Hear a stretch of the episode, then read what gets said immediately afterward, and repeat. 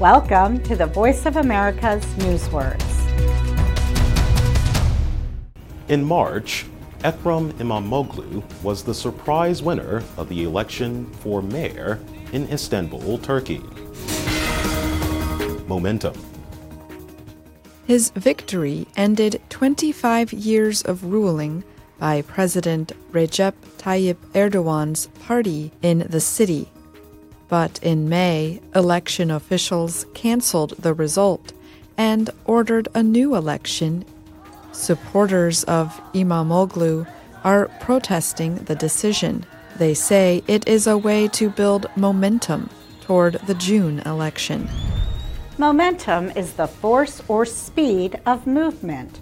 In this example, momentum is a force that makes something continue or grow stronger as time passes.